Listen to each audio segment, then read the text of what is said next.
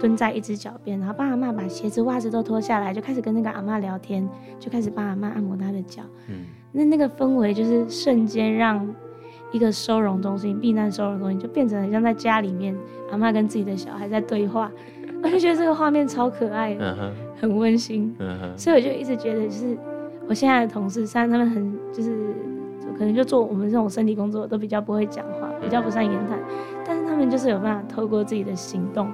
很具体的把爱落实出来。欢迎光临。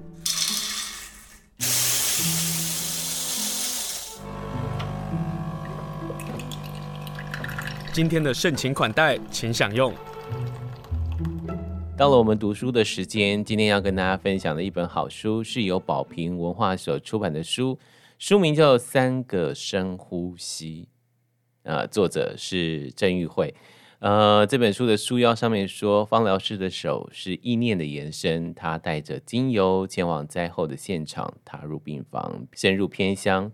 于是我们透过他的文字，我们也走入病房，也来到偏乡的文件站，来看一看一个芳疗师他的手又如何能够透过文字来舒展出来。今天访问的是郑玉慧，Hello，玉慧好。清晨好，各位听众朋友，大家好，我是玉慧。好，玉慧，你大二的时候开始学就是心理学的课，然后开始跟芳疗有了一些接触，是不是？嗯，对，那个时候其实是修了两门，嗯、一门是人本心理学，一本是哀伤心理学。那我在很多的课外阅读里面，就刚刚好读到有一个东西叫做芳香疗法，对、嗯，而且它在安宁病房可以给病人带来很大的抚慰，嗯。嗯、那个时候就对这个东西非常的好奇。你知道我在读你这本书《三个深呼吸》啊，通常在谈谈芳香疗法的时候，常常就是很多很多的香气这样啊，你有很多的呃介绍，任何一个芳老师这样。可是你的三个深呼吸有很大层面跟死亡、跟身体，甚至于一些不好的味道掺杂在其中。使得你这三个深呼吸里的味觉或者是人生的体验就变得很深刻。但你从你刚刚说到的心理学的课程，然后遇到开始认识到芳香，可是什么样的机缘让你觉得说，哎，对于芳香疗法或是芳疗师这样的一个工作，是未来你有兴趣的一个方向呢？其实那个时候读到在安宁病房的疗愈的时候，嗯，我就有莫名的很强大的吸引力。但是我是写这本书写到很后面，几乎是快要交稿，嗯、然后编辑在雅君姐，她在，其实她是很直接的问说，她很希望知道我到台东的追寻到底是什么。嗯，从家里绕了半个海湾过去，对啊，到了这样子的地方到底是什么？然后就逼我开始思考，我才发现原来其实这个跟我外婆有很大的关系。嗯，因为我外婆她也是在我高中的时候离癌，那。他也是生病了很长一段时间，有很长一段时间，他是关在自己的小房间里，嗯、自己已经变得很瘦了，满身病痛。嗯，那个时候我从高中逃学的时候，就会到我外婆的那个房间里，跟我妈妈一起，我就抱着她。有一次她自杀未遂，就他已经觉得太痛苦了，然后自我价值感非常低落，嗯，觉得自己是别人的累赘。他那一天很难过的躺在他自己的床上，他跟我说：“我这么臭，你还愿意靠近我？”嗯，我把他抱得更紧，跟他说：“因为我爱你啊。”嗯，然后我就牵着他的手，我们三个人又一起躺在这个房间里面睡觉。我就觉得这个这个记忆对我来说是很珍贵的，就是不管怎么样，她就是我的外婆，不管她生病的再重，嗯，身上的味道再不好，我还是很爱她。所以后来我一直在学芳疗的这个过程，我还有包含我一开始就直接先进病房，然后服务的都是长辈。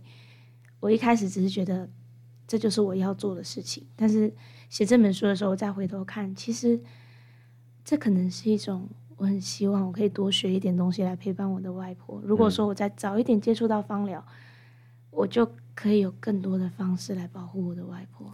你会不会觉得也是外婆带着你？然后往芳疗的方向走去呢？其实有，因为我外婆她最后一句遗言是“我爱嘎林波比”，我会保佑你们。那、哎、是她生前最后一句话。然后我就一直觉得，就是我是我阿妈牵大的小孩，对，所以我就是一直用她给我的这双手去做我的工作。嗯，所以当我现在在看到这些病人，就是即便他们一开始是很痛苦的，但是经过我有闻到很多气味啊，然后有人牵着他，嗯，很多芳香的按摩，包括我们带着他们的家人去帮他们按摩涂油的时候，那个整个表情都变得不一样，整个氛围都变得不一样。我觉得这是很有意义的事情。我也一直把芳香疗法当成是一种传递祝福的方式。嗯，它是我外婆给我的爱，然后我再把它分享给更多的人。所以外婆的爱呢，就让郑玉慧写了这本书《三个深呼吸》啊。今天有机会让在台东 生活、工作、照顾这些呃生病的人的郑义会呢，来到花莲跟大家来分享宝瓶所出版的《三个深呼吸》。《三个深呼吸》里头，你刚刚讲的阿嬷的事情呢？讲到外婆的事情，我就想到有一篇是关于一个临终的爷爷，他全身水肿，然后面对全身水肿的时候，你们为他们涂上精油，里头有橙花、玫瑰、檀香。你这样文字上是这样写的，你说薄薄的肌肤变得亮晶晶的，整个身体闪闪发亮。牵起他的手按摩时，他也很大力握住我们的手。我从没想过即将死亡、身体虚弱的病人竟然可以有这么大的力量。看着他的脸，这位爷爷正在经历我没有体验过、也完全不理解的世界。这里的每一个人都是第一次体验到死亡。如果握住一只手是爷爷此刻的需求，那么在可以的时间内就让他握着吧。我们就在他身旁多站一下。读你的书有一个温柔。这个温柔绝对不是因为芳香疗法的时候带领你的，我看到是在这个温柔是来自你身体里头的，你你的个人的特质。可是你刚刚讲到外婆说，我终于懂了，然后说这个这个温柔或者这个柔软到底怎么来的？而这本三个深呼吸其实跟花莲有好大的关系哦。你知道我在翻这本书的时候，我其实也想问宝平，你刚刚讲到总编辑嘛，雅君姐。然后我就想说，为什么第一篇要放到，就是这么的冲击哈？我我所谓冲击是，可能我们对于芳香疗法都觉得，呃，我可不可以舒服一点？我可不可以呃香气多一点？或者是我觉得我身体有病痛，或者我是觉得我身体很疲累，我需要透过芳香让我带到另外一个世界，或是暂停这样的一个疲倦感，这样。可是三个深呼吸一开始在谈的就是我们花莲的地震，二零一八年的地震。你在二零一七年的时候到台东圣母院开始学芳疗，然后学着学着还还一下下而已，你就来到了二零一八的这个我们花莲地震，来谈谈这个故事好不好？那个时候其实是寒假期间，过年之前，我原本已经回新竹了，但是我在新竹就发现。好大的地震啊！嗯、我就看着我的书说，就是整个摇晃的样子。那个时候心里就想，会不会出事了？嗯。后来我就果然发现正阳就在花莲，而且有大楼倒塌。那个时候刚好有朋友，也是我芳疗的老师，他们在争执工团，想要用芳疗来陪伴那个受灾户，我就直接订了车票回来。回来之后，我就刚好遇到我现在的同事，就是台东圣母医院的方兴好美团队。嗯，他们那个时候也是来当志工，而且带了一大堆的精油过来。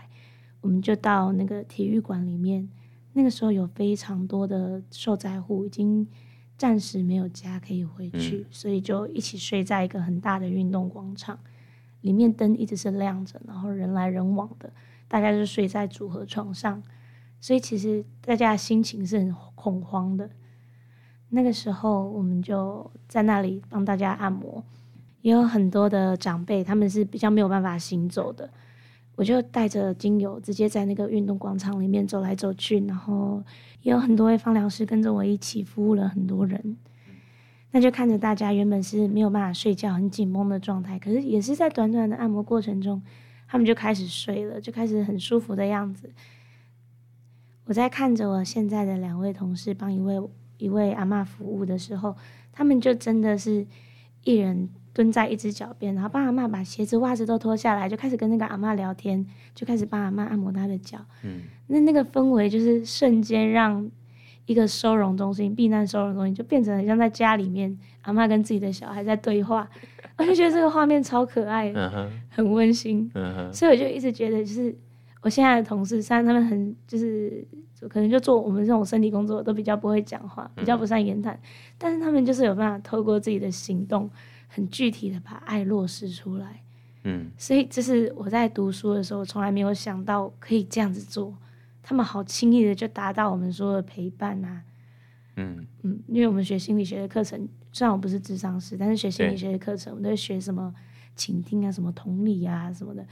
可是透过触碰这么简单的东西，它就是一个最具体的同在啊，很具体的陪伴。其实也是在那个触碰的过程当中，你也倾听了。然后你也同理了他的悲伤，他的疼痛，就是在一起了。嗯、所以你的老师就用了两个字，叫做抚慰。对，你知道这个词好美哦。我也觉得是就是人的皮肤的接触给予了一个安慰，叫抚慰。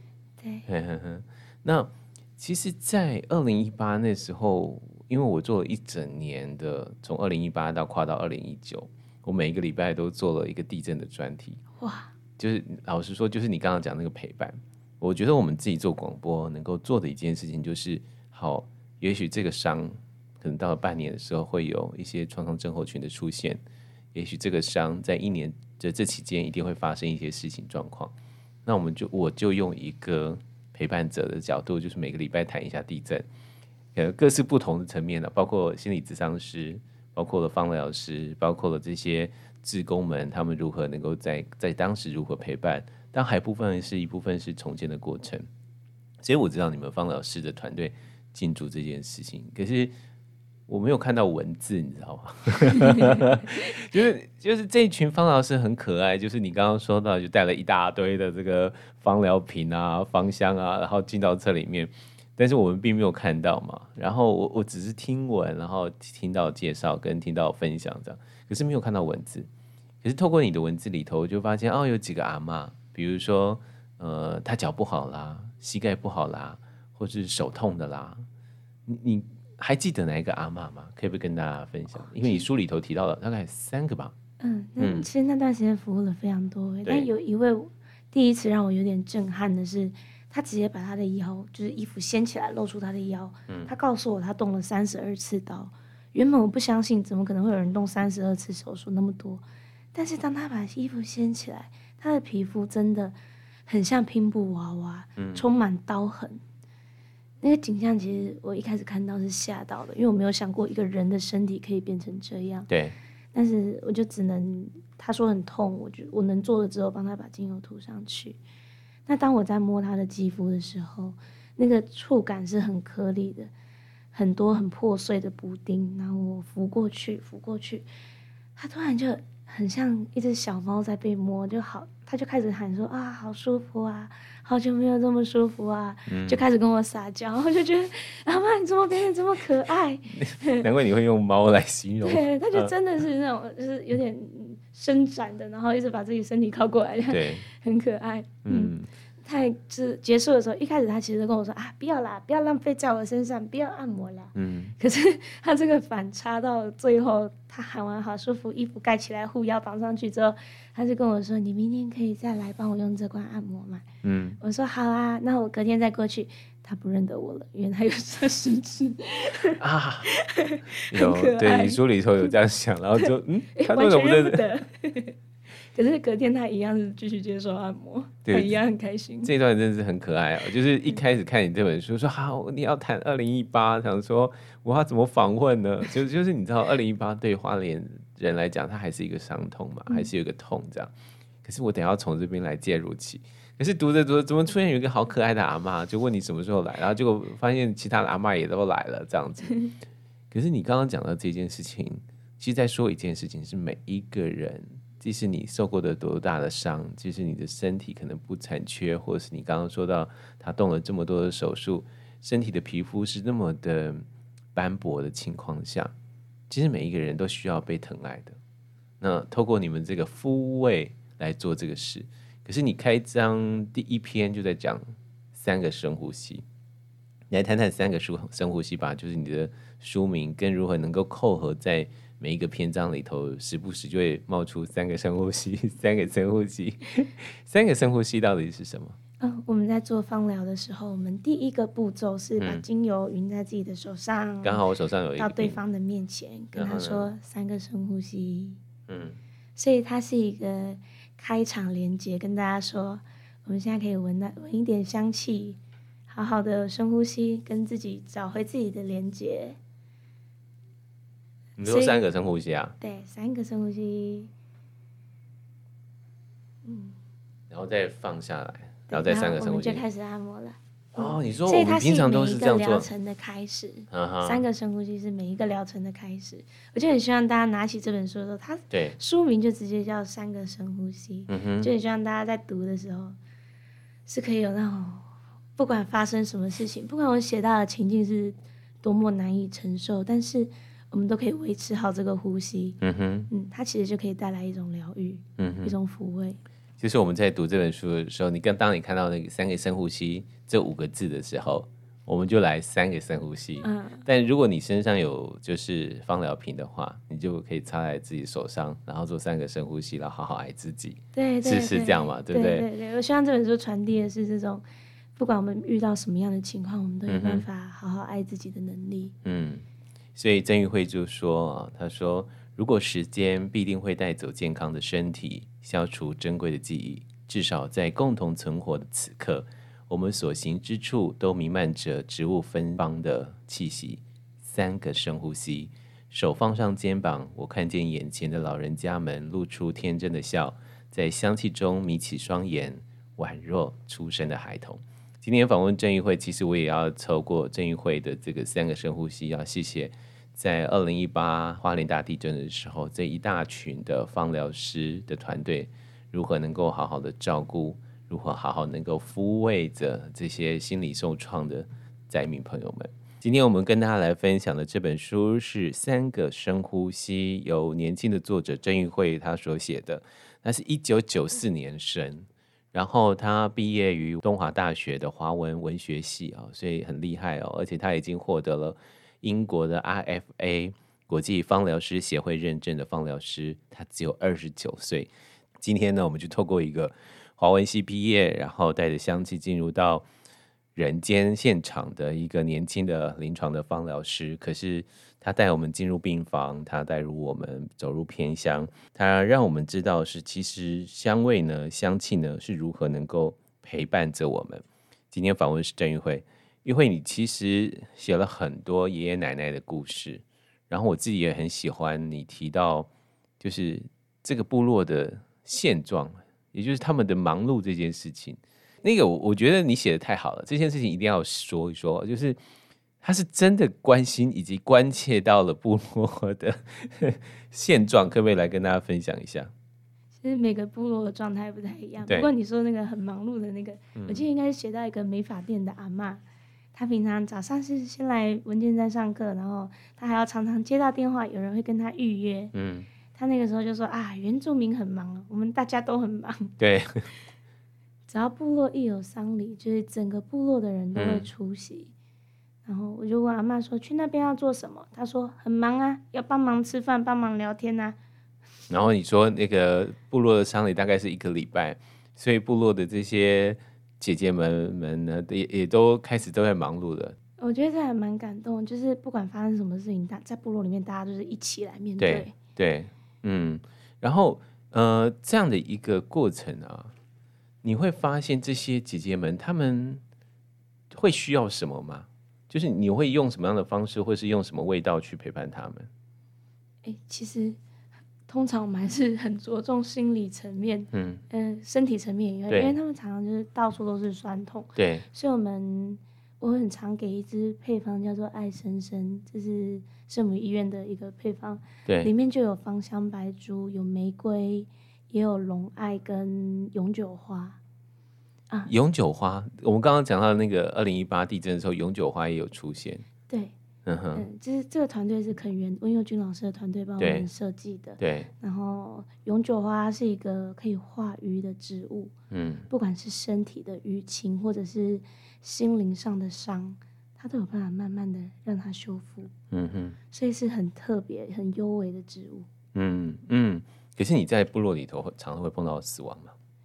嗯，死亡对你来讲，你也一直不断的回头看你自己，跟问你自己。部落里遇到的死亡，其实因为我服务的长辈很多都年纪很大了，嗯，所以会慢慢的会发现有些长辈就不见了。对，那其实很多已经九十几岁、一百岁、有一百岁的长辈哦，九十几岁的这些，他们经历的死亡一定是非常非常多的，身边的人都越来越少，而且很多其实都有战争的记忆。对，然后讲到战争记忆，有一个应该是两个吧。其中有一个是九十二岁的刺青的爷爷哦，刺青的爷爷，对对对对对，他是到台东安养吗？不是，他是台北的，就他住在台北，然后他的家人因为知道我们，他就很感兴趣，就直接把他那个阿公带过来给我们。大老远啊，对，大老远。其实台北有明明有那么多芳疗师，他就是想来我们这边。对，对，然后你你就从中发现了。就是他，即使人老了，有些人可能记忆衰退了，有些人可能失智了，可是那个隐藏在心里头的那个害怕还是会冒出来。有，但这个爷爷比较不明显，我觉得他很厉害，他的刺青上面直接写着 “anti-war”，而且他会拿原子笔一直画。嗯哼，他他有拿原子笔一直画的原因是什么？加深，因为他后面的那个三个 “war” 消失了，哦，所以他要把它画上去。所以，好，这这是爷爷的故事。那可是，在书里面有提到了一个姐姐，她一直以为说按摩就是要力道非常的用力。我就觉得姐姐你真的不懂哎，就是你知道，我觉得方老师，你知道我我对我来讲，如果我身体劳累啊，我并不会想找方老师。因为方老师没办法去按到那个痛处，你知道，所以那个姐姐那个反应，就姐姐那个有点愤怒在对你的那个那个篇章里头，我就觉得哎，好可爱哦，这姐姐说出了我们的心声，这样子，来来谈谈这个姐姐吧，这也是应该算是在你们在做芳疗的工作里头常常会遇到的这个事情吧？嗯，对。嗯，不过她很特别的是，她的反应真的很大，她真的很生气。对，她一进来的时候，其实就有一种气势，觉得哇。这个人好刚硬，很像。你不觉得她那个气势是为了保护她自己吗？我知道，对对对对对对对。所以当她就是一直喊大力一点，就叫你按大力一点，你到底有没有听到啊？嗯哼嗯哼。然后我就觉得啊，这个人不管我再大力，我就算整个人压在他身上，他应该也是觉得很小的力道，因为他已经很习惯要把自己 push 到非常紧的极致了。对。嗯、呃，所以如果。照他的话做，那真的对彼此都没好处。嗯，所以就采取另外一个做法，帮他做很多伸展。嗯，那他确实在我们的沟通过程，他就慢慢的觉得，哦，好像体验这个方式也很好。当我帮他做伸展的时候，我跟他说：“你现在要的不是继续加压，是放松。”嗯，啊，我就是要来放松啊！加压不是让我这些紧绷的这个。肌肉啊，身子骨啊，在你的压力下放松吗？放松有很这是我的 OS，不是小姐的 OS 啊。放松有很多方式。我那天帮他做伸展的时候，他就真的开始呼吸了。对，嗯，他原本是绷得很紧，如果那个时候再找一个痛点，他可能会继续更紧。但是我们帮他做伸展的时候，他是整个被拉开来的。嗯、后来他就真的睡着了。哦，舒服的睡着了。对，他就舒服的睡着了。然后就变得很温柔。到他醒来的时候，我跟他说，就是我我倒杯茶到客厅给他，嗯，他要穿好衣服出来。我告诉他说，你以后做完运动一定要做伸展。我确实没有办法处理好你的酸痛，嗯、但是，诶，我跟他讲的是什么？你跟他说，我确实没有办法解决你的酸痛，不过你可以感觉一下，身体应该轻松很多。以后做完运动一定要做伸展哦。啊，对，我讲完这句话，然后。嗯他突然就是眼眶眼睛撑得非常大，红红的，然后我知道里面闪亮亮的，他在努力忍住不要让眼泪掉下来。但我知道他是个很很很坚强的人，所以他应该不会希望别人看到这一幕，所以我就没有跟他讲什么话，就给他茶，然后他就坐着喝水，然后就先去休息，我就先去准备其他东西。对，对但这个过程很好玩啊，就是你在跟他做伸展、跟他做身体的接触的时候，你就会跟他说：“哎，你。”平常很自律哦，就你知道，当有一个人就是初第一次见面的人，然后说到他心坎的时候，你说你很自律啊，什么这些等等的，他他会有一种被被被被了解，对 对，被剥离或被了解的这样。我我觉得这是嗯、呃，做芳疗师有一个很很微妙的一种关系跟发现。嗯嗯，其实我平常不会这么直接去就是戳人家，只是因为他那个反应很剧烈。对。然后我就觉得，呃，如果说他要玩的这么剧烈的话，那我们就一起来玩啊，就有点调皮的心态。嗯、呃，曾玉会用调皮哦，可是我在读他的书里头，我觉得他是骨子里有一点叛逆。你是不是也也也有叛逆的人啊？因为有时候你文字里头会小小透露一点点，就是你你不认为、你不认同，然后你想要自己走自己的路。你你是这样的小女孩吗？应该是吧，我高中就开始逃学。好家在东华大学华文系把你接起来，好家在那个 帮疗师团队也把你接起来了。对啊，对啊，真的。可是这个叛逆，或者是想走自己的路，或者是是不一定要听从别人所说的这样的一个意见，比如说旅行啊，或者是等等的这些，对你来讲啊，就回头二十九岁回头看这些事情，你就最的呃获得最大的是什么？哦，oh, 就越来越觉得活得很自在，而且我可以很自由的选择我喜欢什么素材、嗯、什么东西，然后就让它在我的生命里面发生。我等下跟大家说，广播有个好处呢，就是大家看不到一个作者回应我的神采。刚刚玉慧刚刚讲这件事情，说我的老天爷啊，他身上是发光的哈。他说我我真的落实这件事情，我的自由自在真的在我的叛逆之下，让我活得更快乐一点。是这样嘛？哈，对，没错、嗯。但是很好玩哦。他说，好多人认为方老师本身一定是充满正能量，仿佛天生就是根系深厚、稳健的大树，散发源源不绝的旺盛的生命力。然后他就说：“哦，其实就我个人来讲，我是完全相反的。”他说：“什么样的人会刻意学习温柔说话、练习静心冥想的方法呢？”他说：“通常都是有需要的人。”哎。让我开始在想说，我们做广播的，或者我访问这么多的，比如说法师啊什么的，很多朋友，他的温柔说话是真的在温柔说话吗？还是说，我们即使温柔说话，是对应着那个对方那个人，他这个此时此刻他想要温柔说话，他想要听到这些的话语，会不会这样子？因为你不是一个。那个你刚刚说的，就是一个充满正能量的一个一个人，这样。我觉得就是随着长大，会用很多的方式来照顾曾经的自己。嗯嗯，可能就是因为我本身是一个很容易生气，或者是很多叛逆想法的人，所以如果我嗯，如果我可以发展出另外一个人格，随着我的成长，然后我可以渐渐变得。懂得更多温柔，我就可以有更多方法来面对像我这样很难搞的小孩。那这个很难搞的小孩，其实还是一样存在我的身体里面，随时都很冲动的人。但是因为我现在有另外一个人格，所以我可以把自己照顾的很好。你自己，如果你在冲动的时候，你会用什么样的味道陪你呢？看哪一种冲动？如果是那种有什么鸟出现，我要去追它，我就会直接去追了。有什么动物哦，我要去了。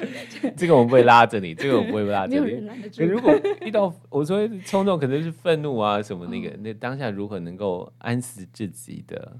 很多啊，像那个罗马洋甘菊。嗯哼。嗯，然后罗马洋甘菊它也可以用喝的，对不对？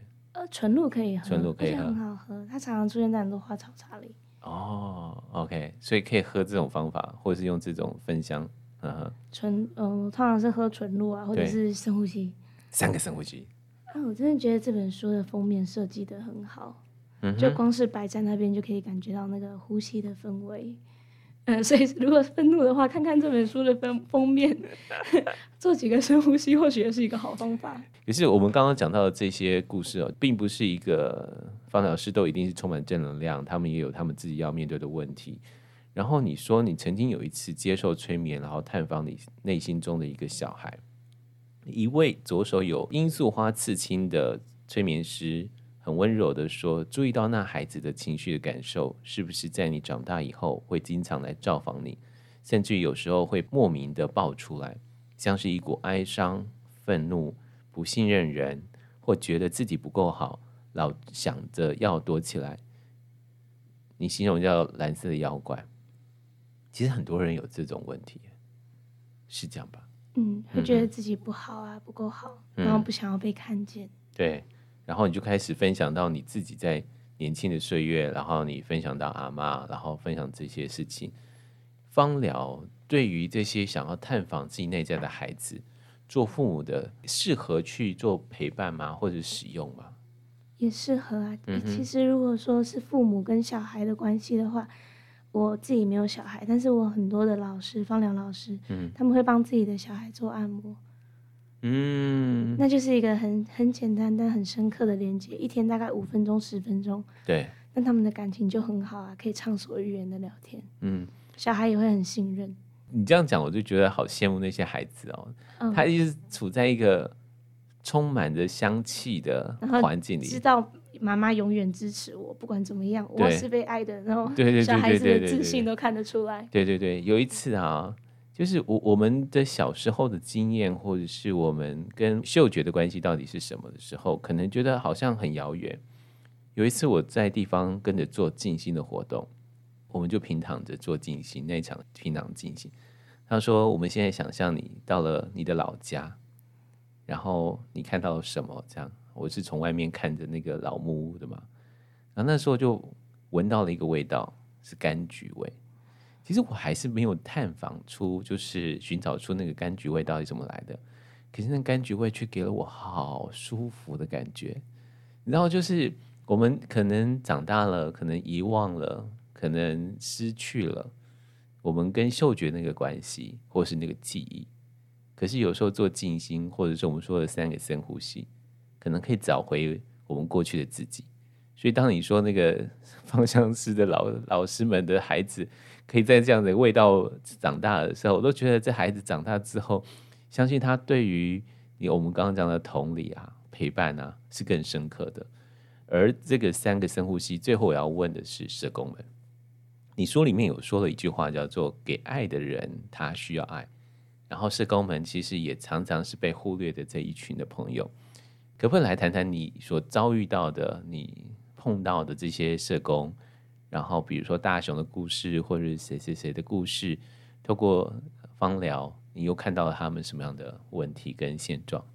大雄的话，他一开始我们大家都只觉得他是一个唱歌很好听啊，很会拿麦克风，只就可以控全场的那种，对，可以控全场，但是。他有一次来我们芳疗馆，他是直接倒下来的。他说他最近在陪安家跑法院，跑法院的过程又有孩子去自杀了。那个时候我们根本不敢问他到底发生了什么事，不敢去问他到底有哪些工作量，但就是帮他做按摩。他体重超过一百，我的感觉是他真的背了好多的重量，好像。这个形容是他把所有他在乎的人，通通都装在这个身体里面。嗯，所以当他自己一个人压上这个疗程床的时候，那个沉重感是所有的人都压在他身上。嗯，嗯，就好像可以透过他的身体去摸到好多好多好多其他人。对，但是我能做的其实只有在他来这段时间里面，不去跟他谈工作的事情，就让他这个身体好好的休息。嗯哼，嗯。他其实说他已经很多天都没有办法好好睡觉，他没有办法合眼，他一合眼就是好多的事情又跟着过来。他们没办法放松，对不对？他那个状态没办法，因为他们一旦放松了，可能就一个孩子可能出了问题，或者一个家庭出了问题。对。但我每次看到这些社工们所做的事情，可是偏偏在这个社会是不会看到社工们的付出跟努力，而且他们太忙了，他们没有时间去告诉大家。哎，欢迎社工来上节目。他说他们想说，我已经够忙了。他说我已经够忙，我还跟你上节目分享。哎，我真的问过社工，哎，他们说我真的很忙，没办法来跟你说，是不是？真正社会底层的人，他们所面对的问题，嗯，对，比如说大雄或者是这些社工们，你会用什么样的方疗去陪他们在那个当下，或者是有可能释放一些，让他们能够放松呢？我就是让他们睡。然后让他们睡，就是让他们睡。他们有想讲话就会讲，嗯，可是遇到很多社工，其实一来是直接倒下来的不讲话，因为真的太累了。嗯，他就是要睡觉，他就是要休息。那睡觉休息，你还要帮他做这些，比如说按摩啦，会睡得抚慰啊。对，因为在那种很不安的，随时都会觉得啊，是不是还有什么事情我必须要干嘛的？